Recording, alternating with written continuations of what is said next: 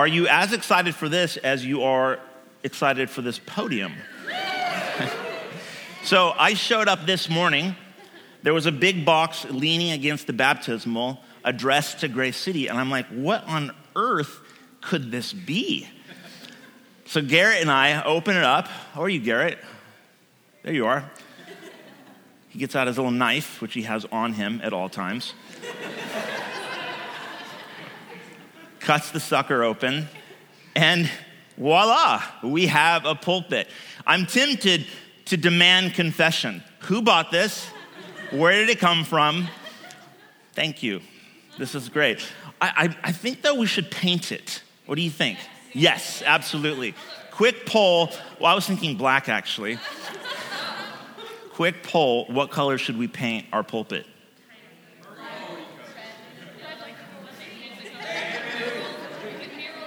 Green? I heard a green? Grace City Green? Okay, let's pray. It looks like move on. This is boring. Okay, we'll move on. But we are gonna paint it, um, and we'll just have to pray about the color, and we'll we'll be led. But bear with me, because I'm, I'm kind of I don't know like exactly how to use it yet, like where to stand. So I'm just gonna, yeah, we'll start right here. See what happens. Um, guys, if you have a Bible, now is the time to grab it, open it on your phone. If you'd like a Bible, there, there's a few in the boxes in the aisle here. You're very welcome to grab one of those. And of course, we'll have text on the screen as well. Um, some of what I'm going to be reading from the scriptures uh, will not be on the screen. Um, some of it will, so you might want to have a Bible this morning um, because, in fact, we're, we're going to be covering quite a bit of ground. Um, if you're new, new-ish, uh, this morning, uh, welcome. First of all, I should have said that a minute ago. Really, really glad you're here. Um, but you're going to be jumping right into a sermon series that we've been working on for, I think we're up to part 26. So that would mean like 26 weeks. Um, but we've been working slowly, systematically through the book of First Corinthians, which is actually a letter written by one of the earliest and most influential church leaders in the first century man named Apostle Paul. He wrote a letter to this church that he helped, or primarily uh, is responsible for beginning in the city of Corinth. And thus, the letter is entitled simply First Corinthians. There's two letters that we have that Paul wrote to the church in Corinth. We are all the way to chapter 16, and we're kind of getting into house cleaning mode. Where, where Paul is obviously, he's made his main points He's brought substantial correction to the church.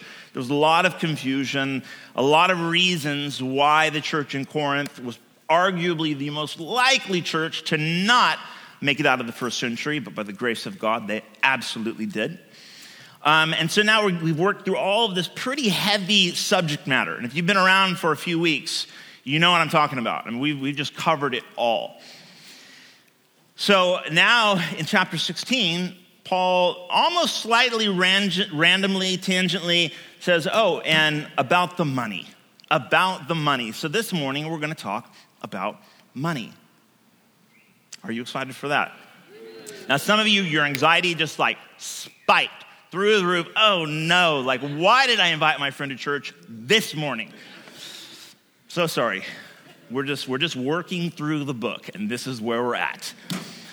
Um, so, chapter 16. Part 26, now concerning money. Let's go ahead and read the text. Now concerning the collection for the saints, as I directed the churches of Galatia, that's, that's the region in Asia, so you also are to do.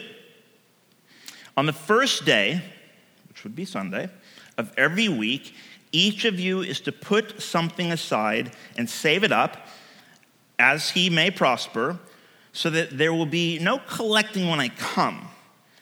And when I arrive, I will send the, the, when I arrive, I will send those whom you accredit by letter to carry your gift to Jerusalem, which is sort of like headquarters. If it seems advisable that I should go also, they will accompany me. We're going to stop right there. That's, that's Paul's reminder. Now, let me point out a few things before we just get right into it, and, and, and we're going to actually jump around quite a bit in the scriptures because it's money. It's a big, big, big, big subject. We need to handle it thoughtfully. But a couple things initially. First of all, he says, now concerning. This is the fifth time in his letter where he, he opens a segment of thought with those words, now concerning. And we know that this is most likely Paul responding to something that the Corinthians themselves asked him about. So he, he, clearly he wrote to them, they wrote back, they had a list of questions, and uh, he's, he's worked through each one of those. This is the fifth time in his letter that he said, now concerning. The first time it was concerning sex. Second time was concerning marriage. Third time it was to do with food and worship. The fourth, now concerning, had to do with spiritual gifts. And now concerning money. Uh, the sixth time actually has to do with another leader in the church, a guy named Apollos. And we'll get to that in a couple of weeks. What's important for us to notice is that Paul is systematically working through like all of the, the major aspects of life. I mean, this, this is like discipleship 101. What does it look like to follow, to believe in, to obey Jesus? What does it look like for Jesus to be Lord in like the, the big categories of life?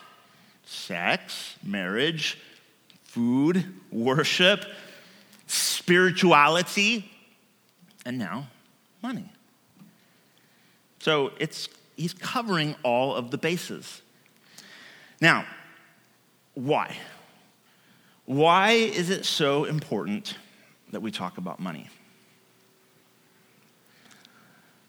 Do you like talking about money? Do you feel excited talking about money? I would uh, assume, if I, if I may, that most of us, like, we're not super excited talking about money, especially at church. Um, in fact, I, I think I would contend that the church, on a very general level, actually has a bit of a reputation, a bad reputation for like how we've thought about, talked about, handled, etc., money. So there's, there's, a bit of, there's a bit of baggage to deal with, um, but we need to talk about it. Why? Well, a couple of obvious reasons. One, it's just like a huge part of our life, right? So, if we're going to follow Jesus, if Jesus is going to be Lord, or if you even want to understand what that means, maybe you're not actually a Christian yet, but you'd really like to know, like, if I do put my faith in Jesus, what are the implications? Okay, we, we need to consider, well, money. It's just a huge part of life. Um, I would also say it's important because, um, as I alluded to just a, a second ago, I think a lot of us have a relatively dysfunctional relationship with money. Either we think about it too much, um, or perhaps we think about it too little, or perhaps we think about it too much because we thought about it too little. Um, however, you want to sort of look at it, I think a lot of us, we just, we just don't really know how to have a healthy relationship with money. And so it's important um, because God wants us to have healthy relationships with each other, with Him, with ourselves, with our bodies, with creation, with our leaders, with the government, et cetera, et cetera, and with money. Healthy, thriving relationships. The other reason, though, why we need to talk about money is because God is a giver. God gives. It's, it's one of these fundamental aspects of his nature, like God is love, God is just, God is powerful, God is knowledgeable, God is generous, He gives. And so, for us to mature, for us to grow in our identity as children of God, it's important for us to come to grips with how God sees uh, resources, but specifically money. We're talking about money, so that we might use our money and think about our money in a way that reflects the heart of our Father. So, in fact, it's not actually just about me and my little, my little world or my little attitude. Um, if I aspire to, to grow in my identity as a child of God, then now I'm talking about, well, reflecting the very heart of my Father. And I want to do that well. I don't want to add to the confusion or the corruption that's out there. I want to reflect the generous, giving heart of my Father. So that's why we need to talk about money. Um, I would add this as well money, just bear with me. Money, I think, is a bit like sex. It's, it's meant to be enjoyed. Okay, when the Bible talks about sexual intimacy, um, it's not this like evil thing to be sort of dealt with in hushed tones. Like it's, it's a celebrated thing. It's a gift from God. It's an invention of God. But it's, it's a really powerful gift. If handled in a way that's not within God's design, his intention for the gift, oh, it can, it can reap havoc in your life. If somehow your whole identity gets wrapped up in it, um, you're, you're in for a whole world of trouble. Your relationship with it um, will, in fact, become extremely unhealthy. And either you'll think about it too much, your identity will be rooted in it, or you'll, you'll have a bad experience with it, and then you won't really know. You won't even know what to do with it. Um, so I would say it's, it's like that. It's meant to be a gift. Um, you could even say it's, it's neutral in that it's not good or bad within itself. It's meant to be a blessing if we enjoy it the way God has intended it. You guys with me so far? All right. So, where to begin? Um, I want to I want to take you guys on a quick tour, quick survey of the entire Bible. you guys with me? So we're going to start in Genesis, actually.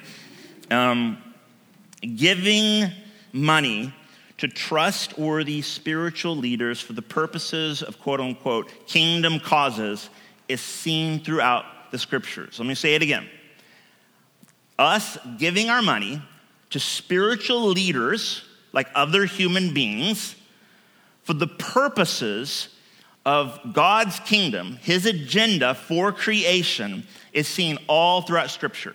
It's not a New Testament invention. It's not this some like weird Western prosperity gospel thing. It's this is from beginning to end. We see this as an ongoing thing within the family of God. Genesis 14.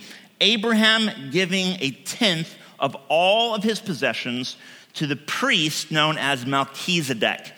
He, he's this weird, mysterious figure that just like pops in the scene in Genesis 14. Abraham has just had this battle, has to do with Sodom, and it's, he's victorious, he's blessed, and then out of nowhere, the priest Melchizedek, he's known as the priest of the Most High God, appears, and without saying anything, without asking for anything, other than it says, the scripture says that he, he appears on the scene and he brings out the bread and the wine. I'm sorry, that's just like an obvious allusion to Christ. I'm just I'm putting it out there, okay? Um, a typology, as the, the theologians say. And Abraham gives him a tenth of all of his possessions. And then they move on. Don't know what he did with it. We just know that there was this holy moment where Abraham realized that God had given him victory that God had provided for all of his needs. And Abraham, this man of faith, his response was to give it to this priest, a tenth, the tithe. That's the first time we see the tithe pop up in Scripture. Exodus 35. The congregation, that is the, the people of God, bring their wealth to Moses this time for the construction of the sanctuary. Um, and I love this little little excerpt in scripture because it says so god gave moses this vision. He said here's, here's the instructions. Here, here are the plans. For this point it wasn't even a temple. It was a tent out in the middle of the desert. And so moses says look as as you feel led my paraphrase he said but it's meant to be a free will offering This isn't mandatory. This isn't a, uh, this is just as you feel compelled. And it says the people started bringing him so much of their wealth silver gold and, and, precious stones and all this stuff. In Exodus 36, he had to make a big announcement, Moses, and he says, Guys, stop. Just that, that's seriously too much giving. Too much giving. If you give any more, that's just, that's just too much. Isn't that just the coolest and most bizarre thing ever? Could you imagine? Good. Leviticus. Now, this is a bit more, I think, where we often sort of go to when we think about people giving their money to church, but it says that the tithe that the people of God were commanded to give was to be um, given to the priest, um, the Levitical priests for their for compensating them in their service and overseeing the spiritual life of Israel. So it was this whole uh, priesthood and the Levites, the sons of Aaron, were given the responsibility for overseeing the sacrificial system. They were praying, they were interceding, they were guarding the tent. Um, it said from 25 to 50, they were, they were active duty, and at 50, they retired. And instead of serving, their job was to basically just guard the tent. That's what they did. And the way they received their, um, their payment their compensation was through God's people giving. Now, I like this one. We're actually going to put this one up on the slide. Um, 1 Chronicles 29, verses 14 to 18. Now we're all the way up to David. David is launched a building campaign. God has now given him a vision for the temple, the first temple. Really, really big deal.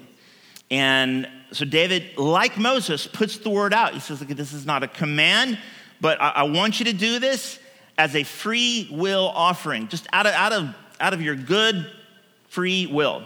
And he says in a prayer, after everyone's given, he says, But who am I? He's, he's talking to God, but who am I and what is my people that we should be able thus to offer willingly?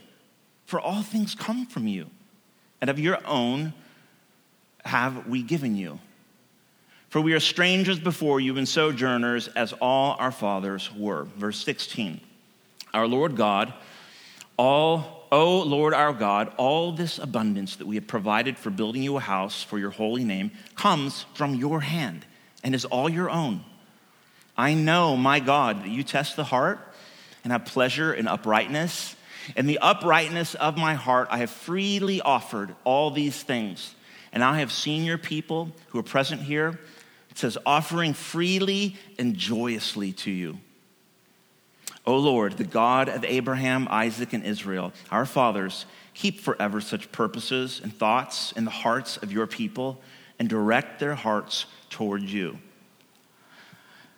This is, you know, we often, I think, have this notion of like Old Testament motivation as being just all about just legalism, laws, rule keeping. And there, there's, there's definitely something to be said for the old covenant, radically different paradigm for how we, we relate to God, for sure. And there's, there's, just more than we can say about that this morning. But it's not just that. David's thanking his God that the God Himself has done something beautiful, like profound in, in His heart and the heart of the people, that they, that they would give freely and joyously. And David acknowledges that, like, you know, God, it's all yours anyway. It's like Shirley said this morning, our kids, they, they gave their, their little coins. How much did they give this morning?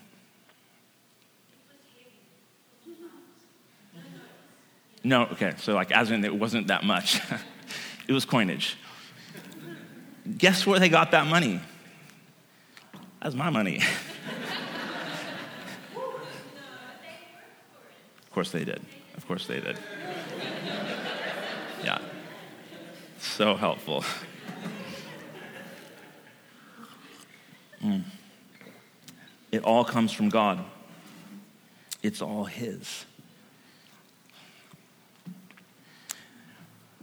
Let's go New Testament. We'll, we'll come back to this. Let's, let's, let's get up to our letter now. First Corinthians. Um, if we back up to 1 Corinthians chapter, 1, chapter 16, let's back up to chapter 9. Um, let me read this to you guys. 1 Corinthians chapter 9, 13 and 14. Now, he's talking about money. He's talking about he's talking about his right to receive financial assistance from the church. Uh, he also says that he's not going to demand it, even though he does have the right, because the Corinthians, are, they, they're already confused enough about what Paul is really all about. And Paul's like, look, I, I would rather relinquish my right to receive financial support than to somehow put an obstacle in your way of understanding what the gospel is really all about. So that's the context here. And then he says this Do you not know that those who are employed in the temple service get their food from the temple? And those who serve at the altar share in the sacrificial offerings. In the same way, the Lord commanded that those who proclaim the gospel should get their living by the gospel which is essentially exactly what Jesus said in Luke 10 when he sent out uh, the 70 or the 72. He said, The worker is worthy of his or her wages. Those who live by proclaiming the gospel should be compensated for their work. So, once again, we see the people of God being called to give to a leader in the church for the purposes of accomplishing the kingdom cause, the proclamation of the gospel, planting new churches, birthing communities around the living Jesus. So, giving is a given in the story of God we need to start right there. Giving is a given in the story of God. It's just something that God's people do. It's part of having a healthy relationship with the money that God has entrusted to us. Is that okay?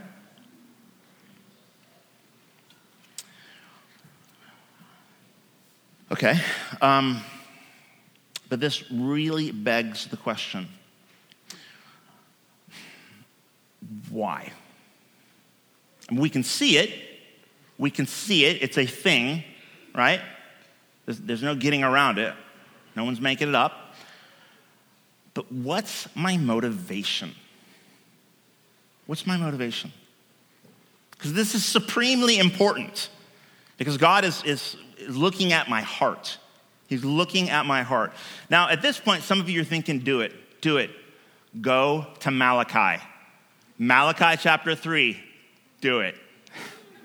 Some of you are like, what, does it say? what does Malachi chapter 3 say? All right, I'm to go there. I'm to go there. But just suspend judgment, please, okay? Because some of you are like, oh gosh, here we go. Just, just hang, hang on. Malachi chapter 3, verse 10.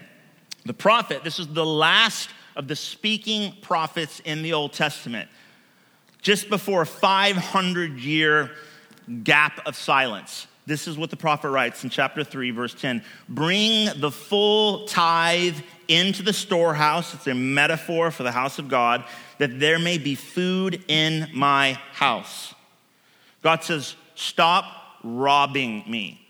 Very strong words, like offensively strong. Stop robbing me.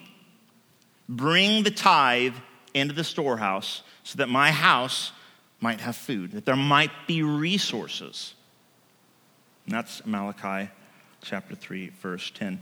Um, I want to I wanna quickly plug uh, Pastor Seth Trimmer. He's the pastor of Grace City in Corvallis, our Ascending Church. He gave a really helpful sermon. Uh, this was like back in October they were going through a series called hashtag blessed. I know, so cheesy.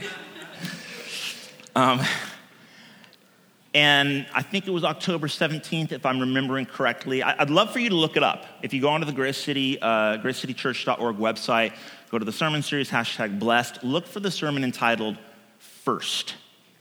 And it's a talk on the, the principle of the first. And I think he does a very thoughtful, a biblically balanced job of talking about this idea of the tithe. Like, what is it really? Is it really 10%? And, and I think, you know, some of us have heard arguments for the tithe that I would say are not very good biblical arguments, um, probably more like biblical manipulation than good exegesis of the scriptures. But I just want to I want to plug Pastor Seth's sermon because I just thought he did a phenomenal job at talking about the tithe as the principle of the first. Um, so check that out. Now, I when I was when Jesus rescued me, when I was born again, I immediately got just plugged into this little church in Southern California, and it was one of these churches where they had like a membership class, and we don't have that. I think the closest thing we have to like a membership class is our transformations course, which we just finished. Um, but you'd go through this class, and they'd kind of talk about the gospel, and they'd get to the money, and their whole explanation was like, I mean, it was just like, look, Malachi 3.10, that's it, nothing, nothing more to say. And it's, it's, it's 10% of your, uh, your gross, not your net, da da da. And I was like, whoa, you gonna audit me? Like, where's this going? and, uh, and I remember hearing this argument, and I was like, well, gosh, I guess, you know, Jesus is Lord, so that's just what I'll do, I guess, some, somehow. Um, and it, it stung, for sure. But it was just, it just seemed like, I don't know, what am I supposed to do? Like, either I'm going to obey Jesus or I'm not. So I started giving. Eventually, I began to think a little more uh, deeply about it. And I thought, I, you know, I, I've been reading the Bible and I get that it's, it's, it's pretty explicit, but I feel like what, what I don't understand really is, is my motivation I feel like I'm just keeping the rule, but that doesn't quite seem to align with like the gospel. That I'm no longer just trying to appease God through my rule keeping, but God, in fact, has rescued me. And now, whatever I do is meant to be like this act of worship, this expression of, of thankfulness, this, this life of freedom. And I thought, I don't, I, don't, I don't know. How does that align with, with this? Here's what I was grateful for. Even though I didn't like understand it and I had fairly wacky theology about it, I was doing it. I was actually doing it. And I actually I, I established a habit. I, I set a, a precedent, and I just I just kept it going. I kept it going. Guys, I've been doing it for almost 18 years now. I ended up meeting a woman, um, and by the way, it's it's Basque, not Bosque. So just, sorry. It's my wife's lovely South African accent. I'm sorry, just a little banter. So sorry. I met a wonderful woman, beautiful, wonderful, wonderfully beautiful, wonderfully beautiful, amazing woman is now discipling my kids in a way that just, yeah, challenges me to the core, who had this, the same conviction like, no, everything that I have is God's. It's only been entrusted to me. And so I, I, I honor God. I obey Jesus by giving, by bringing my tithe to the storehouse, as it were. And it was, it was really nice because, like, we didn't have to fight about that or have some big argument and, you know, sort of get our Bibles out and start bashing each other. And it's like, no, this is, this is just what we're going to do. This is how we're going to honor God. This is how we're going to um, view and relate to our money. And it was, it was amazing. But guys, here's my point. So this was the church. Eventually, I realized like I'm very grateful that I was sort of like conditioned to do this, but I need to make sure that I'm, I'm actually doing it for the right reasons. That my motivation is actually right. Because if you'll remember, um, Paul said in earlier on in the letter, 1 Corinthians chapter 13, verse 3, he said, Look, you can give away all of your money, But if you don't have love in your heart, if your motivation doesn't have something to do with love for God and others, you've gained nothing. You've missed the point. So God is intensely interested in what's going on in our hearts when we obey his commandments. Very, very important. I remember um, when Shirley and I we were leading a, a, little small congregation back in London, and um, I remember at this sort of point, this was about 10, well, almost 12, how many years ago is this? Several years ago. Feeling slightly insecure about talking about money in a church setting. Um, I, I was just like terrified that people would leave as soon as we started talking about money. Um, and so I just rarely brought it up. Eventually, I had people coming to me, people who love Jesus, saying, uh, Pastor, why don't you ever talk about money? Uh, I, I want to like give to the church. And number one, I forget every week because like no one ever brings it up. And number two, like I just feel like I need encouragement. I need, I need to be educated. And so I had people coming to me, please talk about money. You're not doing us any favors. But because there was just like this vacuum, this theological vacuum that existed around the subject of money, people were giving for all sorts of weird, bad reasons. There was a girl who was, uh, she was one of the few who actually had like a grown up job in our little congregation. And I remember having a conversation with her in our kitchen one time. And she said, I don't even remember how it came up. Um, she probably brought it up. It wouldn't have been me. But she said, I, I tithe. I give 10% of my income every month, and I hate it. And I remember thinking to myself, like, hmm. Well, I, I, I want you, don't stop, please.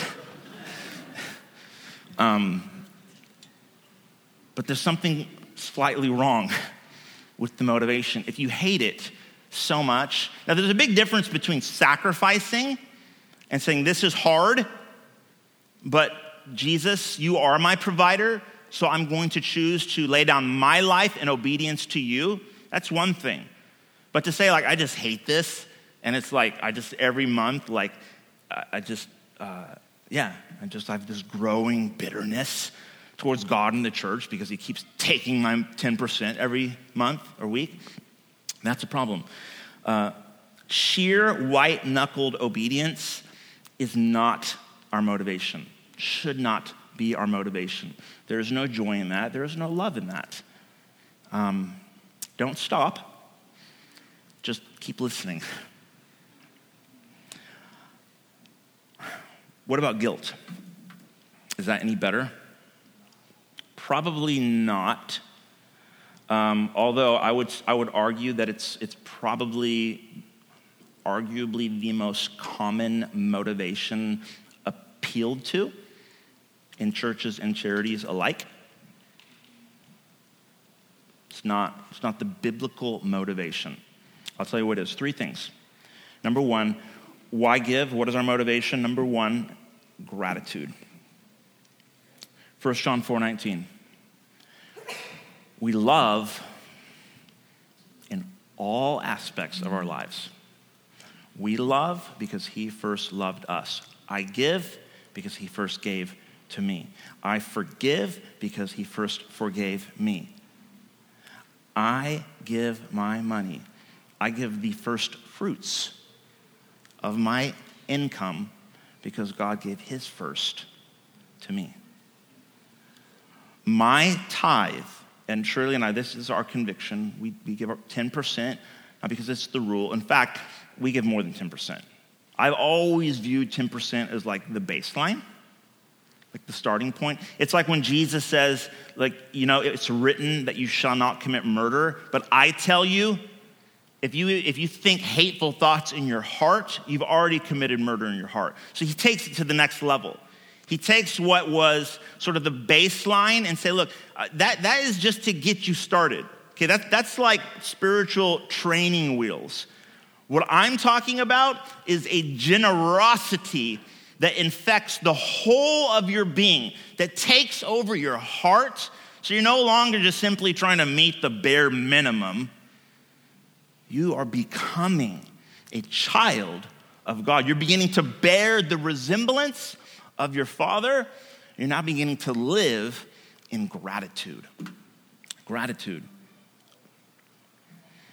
Second, why give? What is my motivation? Responsibility. Let me take you over to Luke 16, verses 10 through 13. Jesus has just finished telling a parable about uh, a manager, a, a financial manager. He's been entrusted with the wealth of a very wealthy individual. He's done a terrible job, and now Jesus tells a parable about it, and then he, he explains the parable. This is what he says at the end, chapter 16, Luke 16, verse 10. One who is faithful in a very little is also faithful in much. And one who is dishonest in a very little is also dishonest in very much. If then you have not been faithful in the unrighteous wealth, that means like just money, like our money, dollars, who will entrust you to the true riches? We're talking about eternal wealth. Verse 12, and if you have not been faithful in that which is another's, because it all comes from God, who will give you that which is your own? No servant can serve two masters. Either he will hate the one and love the other, or he will be devoted to one and despise the other. You cannot serve God and money. Everything that we've been given, including our cash, it's a stewardship. It's not yours. You've been entrusted with the resources of another. We have a responsibility to use it in a way that's going to honor him to whom it all belongs. So it's slightly different than gratitude.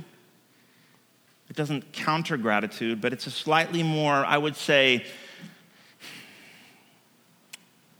an adult view of stewardship.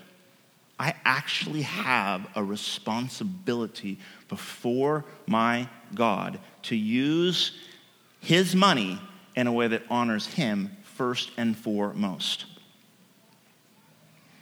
Um, because I have to share this with you, and I won't mention any names, but uh, this was maybe about four weeks ago. There was a little envelope there that showed up at the church building, um, addressed to Grace City. Opened it up, check made out to Grace, Grace City, and uh, 15K. It was like four weeks ago. I've never, I don't know the kind of people you hang out with, but I, I don't, I don't see checks like that ever. Um, and I thought, well, I should, I don't want to make a big deal out of it because I know this individual wouldn't want me to, but I just felt like a thank you would be, would be a decent thing to do. Um, so I thanked this individual. And you know what their response was? Oh, it's not my money. It's not my money, it's God's. It's the tithe. It's the tithe. And there was this sense of like, why are you even thanking me?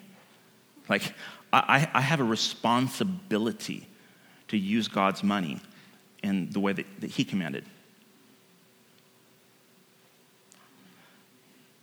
That challenges me to the core on several levels. On several levels we have a responsibility to use God's resources in a way that first and foremost honors Him. That's, um, that's, that's Christian maturity. Thirdly, our motivation is that we might experience greater freedom. There's actually great benefit for us as individuals in honoring God in this way we get to experience the kind of relationship we're meant to enjoy with money. And it's a relationship that is saturated in freedom. Uh, 2 Corinthians chapter 8, verses 1 to 7. This will be our last text. This is his second letter. Paul writing to the Corinthians once again. He's doing a bit of a follow up here. And he says, We want you to know about the grace of God that has been given among the churches of Macedonia. Okay, so that's Greece, that's, that's Corinth. For in a severe test of affliction, their abundance of joy and their extreme poverty have overflowed in a wealth of generosity on their part. For they gave according to their means, as I can testify, and beyond their means of their own accord, begging us earnestly for the favor of taking part in the relief of the saints. And this, not as we expected, but they gave themselves first to the Lord and then, by the will of God, to us.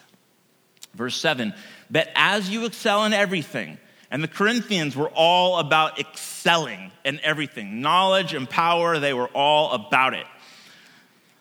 But as you excel in everything, in faith and speech and knowledge, in all earnestness, and in our love for you, see that you excel in this act of grace also. It is an act of grace, it is the manifestation of receiving more grace. The result always freedom.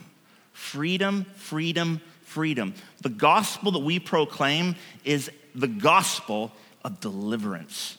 From beginning to end, God is on a rescue mission to set his people free and to empower us to live out the rest of our lives in increasing freedom.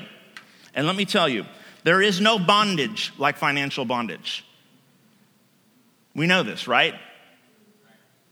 I, don't know, maybe there's like, you could dream up one or two other things, but it's just right up there. And God wants us to live our lives in freedom. Now, that could be like really complicated for you because you're like, you don't, you have no idea what I'm up against. I get it. I don't mean to paint a simplistic picture of like life and reality. I get it. But I know that God desires for his children, for us, to be free. To be free. Um, let me close with this story. Recently, um, I heard of a family in our congregation here, again, mentioning no names, and uh, they, they came to, to me as the pastor saying, Hey, we're in a financial hardship. Can the church help us? We're about to be evicted. Literally, we're about to be homeless. Um, my whole family, including kids. And I was like, ugh. Okay, number one, as far as like the church goes, we don't have like a pot. We don't have like a backup fund. Really, really wish we did. And, and I hope someday that we can. We're a church plant. We're just, we're just getting off the ground financially and everything. And uh, I didn't tell him all of this, but I said, look, um, let, me, let me ask around. Let me, let me, yeah, of course. Like, we're family. I don't know what we can do, but give me like 24 hours and, and I'll call you. Long story short, another family in the church stepped up. $1,000 paid for, done. Not like, okay, we'll pay me back when you can. Like, no, no, no, no, no. In the kingdom of God, debt is, is really like an alien concept. Jesus came to pay off our debt, not to like transfer our debt to a lower APR. Okay? So there was another family in the church that said, paid for, done. Another family in our little church here found out that that family had covered their, their $1,000, and they're like, no, no, no, no. We, you know, I don't know exactly how it all played out, but they're like, here's another $1,000. And then there was another $1,000 that came like out of the blue. And just last week, I got another check from our sending church, and I still can't figure out why they gave this to us. Another 5K, so that our church doesn't take four years to get out of like a deficit budget, but maybe by the end of this year, we can actually start saving up to serve homeless people and to help our brothers and sisters who are about to be out because they can't pay rent. Maybe we can actually start to, to do this stuff that we dream about. And one person's generosity, one person's willingness, one family's willingness to say, you know what? This feels really risky, like borderline financially irresponsible, but they're, it's our brother and sister in Christ. We have to help them. Otherwise, they're going to be sleeping on our couch because that's how we roll. and someone found out about it.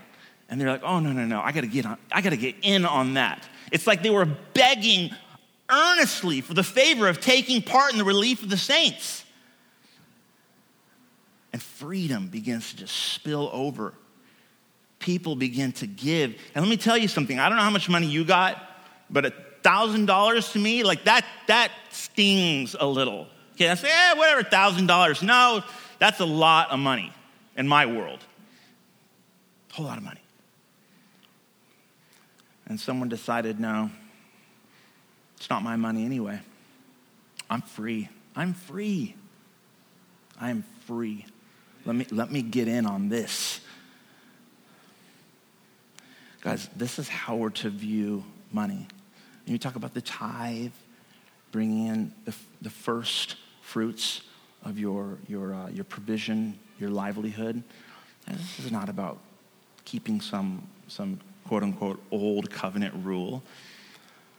This is about being the children of God and growing in our resemblance of our generous Father.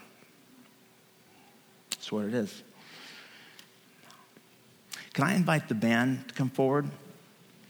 We're going to close now. I want to pray for us. We're going to take communion.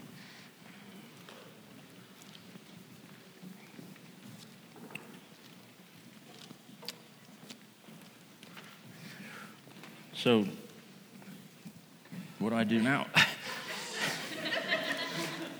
okay. It's gonna take some getting used to. Oh, it's just just water, just water.